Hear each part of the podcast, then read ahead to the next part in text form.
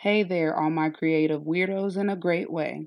This is your girl, Devonna Rezenee Brown, founder and owner of Rezenee Photography. I want to start off by thanking you guys for tuning in to my first podcast cast ever. Yes, my first podcast ever. I admit I am a little nervous, so forgive me. So please forgive me if I stumble over my words and have moments of silence while I'm collecting my thoughts.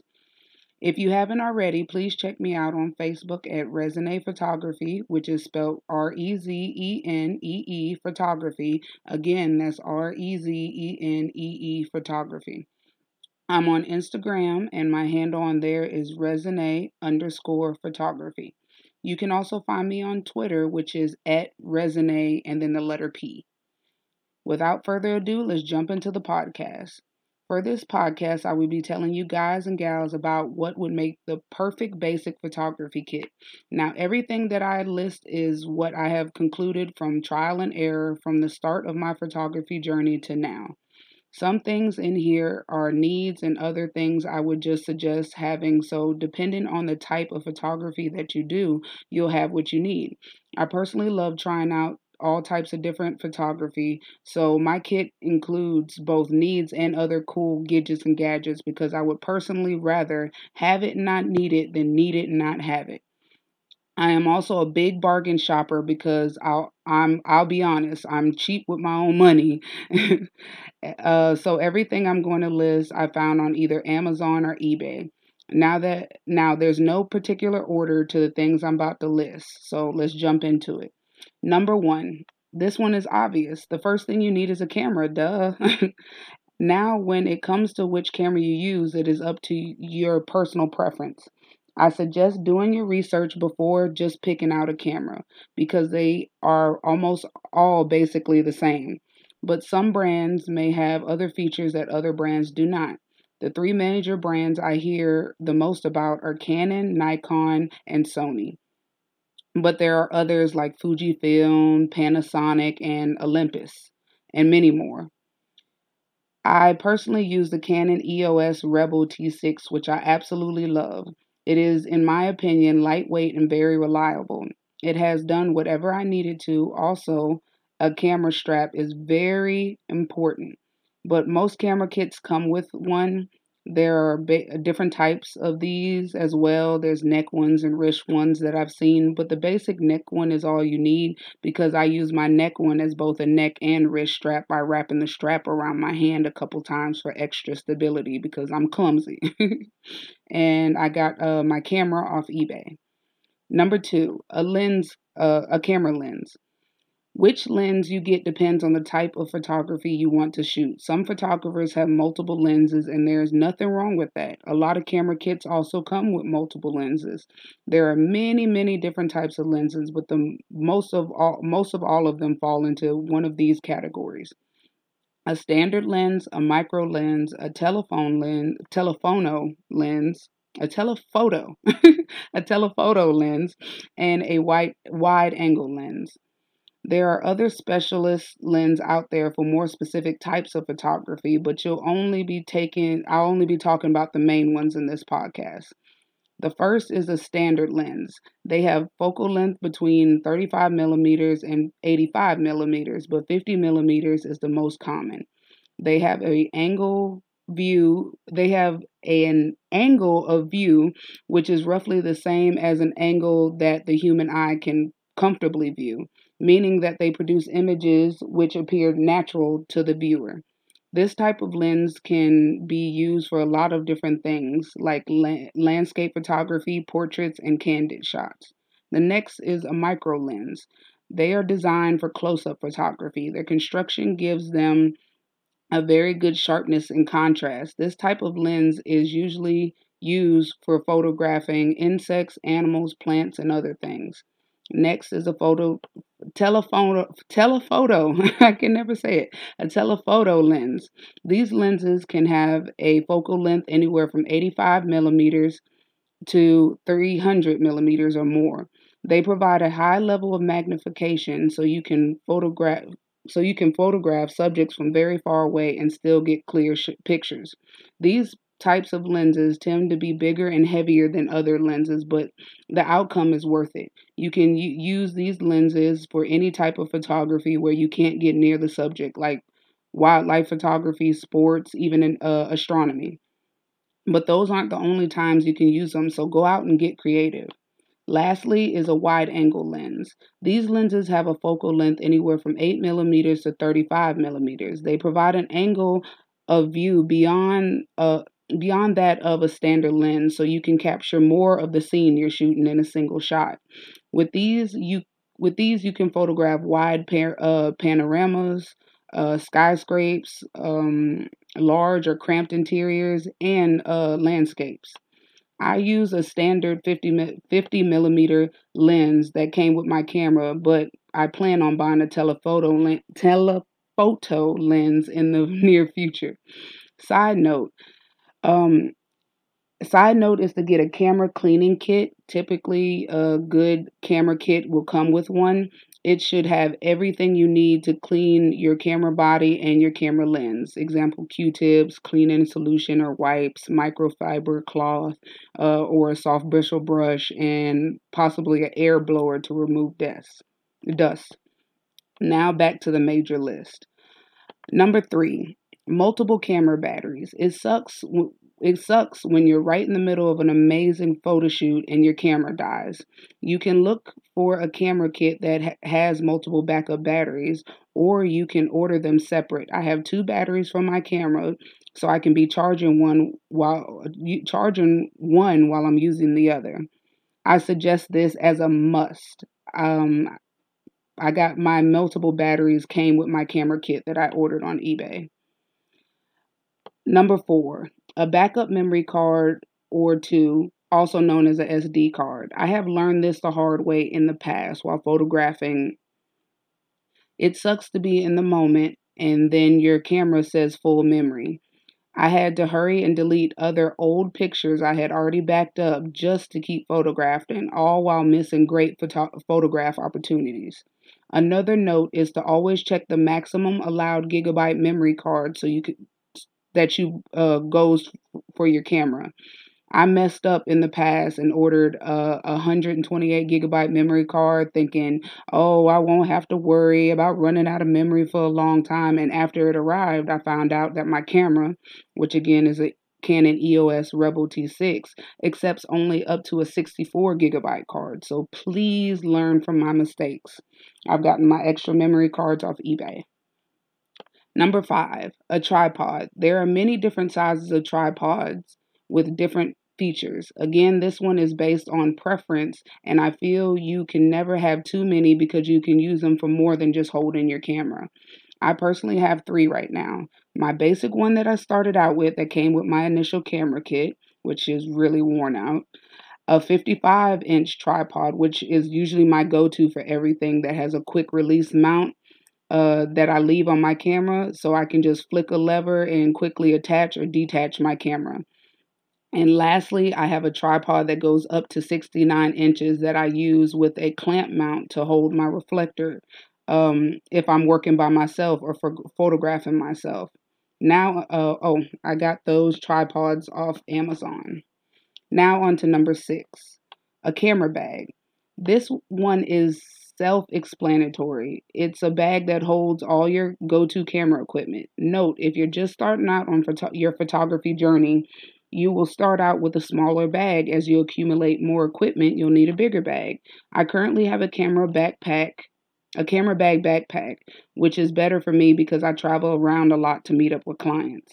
I am going to get one a little bigger because, like I said, I have accumulated more equipment.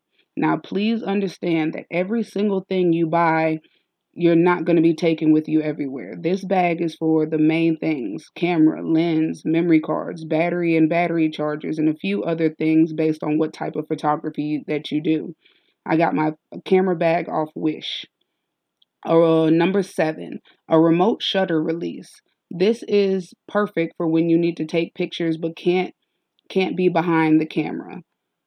There will be times when you need to go pose, go and pose your model or change things on set, especially if you're working by yourself. So a remote shutter release definitely comes in handy. a side note, I want to mention that mention that if you have or decide to get a Canon EOS Rebel, their uh, Rebel camera, there is a cool app that you can download right to your smartphone called the Canon Camera Connect. From this application, you can connect your Canon camera to your smartphone.